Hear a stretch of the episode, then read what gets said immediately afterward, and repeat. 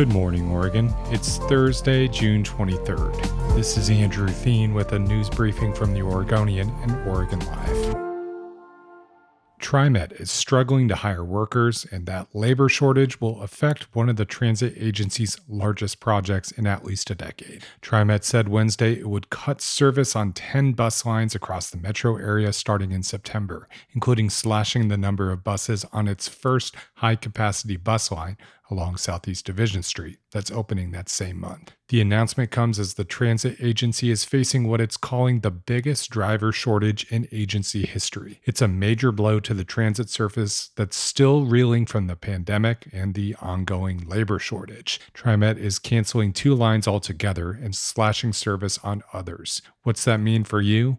Well, the transit agency made service cuts in January because of short staffing. Data provided by TriMet in mid May indicated the agency had canceled nearly 900 bus trips over the past month and roughly 100 MAX train trips. That means you could be waiting at bus shelters or on MAX platforms longer than you initially planned.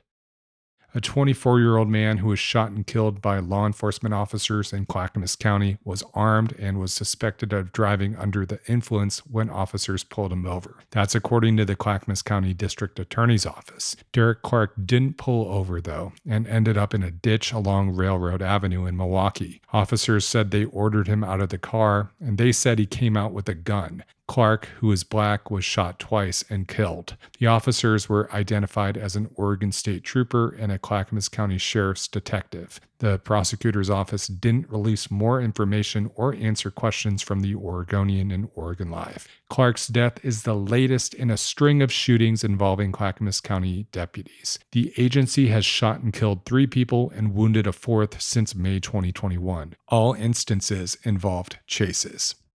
Headed into tonight's NBA draft, one of the big questions was expected to be Will the Portland Trailblazers acquire Pistons forward Jerami Grant in exchange for their high draft pick? Well, Portland answered that question Wednesday afternoon. The Oregonian and Oregon Live confirmed that Portland traded a 2025 first round pick for the 6 foot 8 inch forward. The deal also reportedly includes exchanging second round picks this year and conveying another second round pick to Detroit in 2025. Portland acquired the 2025 first round pick as part of a deal that sent beloved guard CJ McCollum to New Orleans. Grant averaged 19 points per game and played on the U.S. Olympic team with Damian Lillard last summer. Portland still has the number 7 overall pick in Thursday's NBA draft.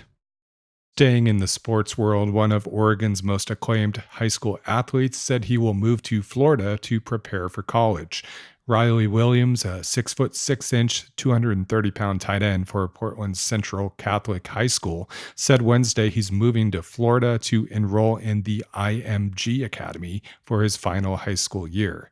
That's the same private academy that Portland Trailblazers guard Anfernee that's the same private academy that Portland Trailblazers guard Anfernee Simons attended in high school. Williams helped Central Catholic win the 2021 state championship game, catching four passes for 140 yards and one touchdown in the title game. Williams hasn't committed to where he plans to play college football, but he doesn't appear that he wants to head back to Oregon.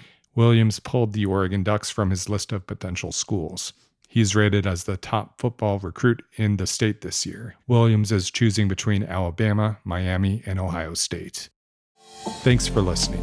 You can support our local journalism by subscribing to Oregon Live. Go to OregonLive.com. Go to OregonLive.com slash pod support.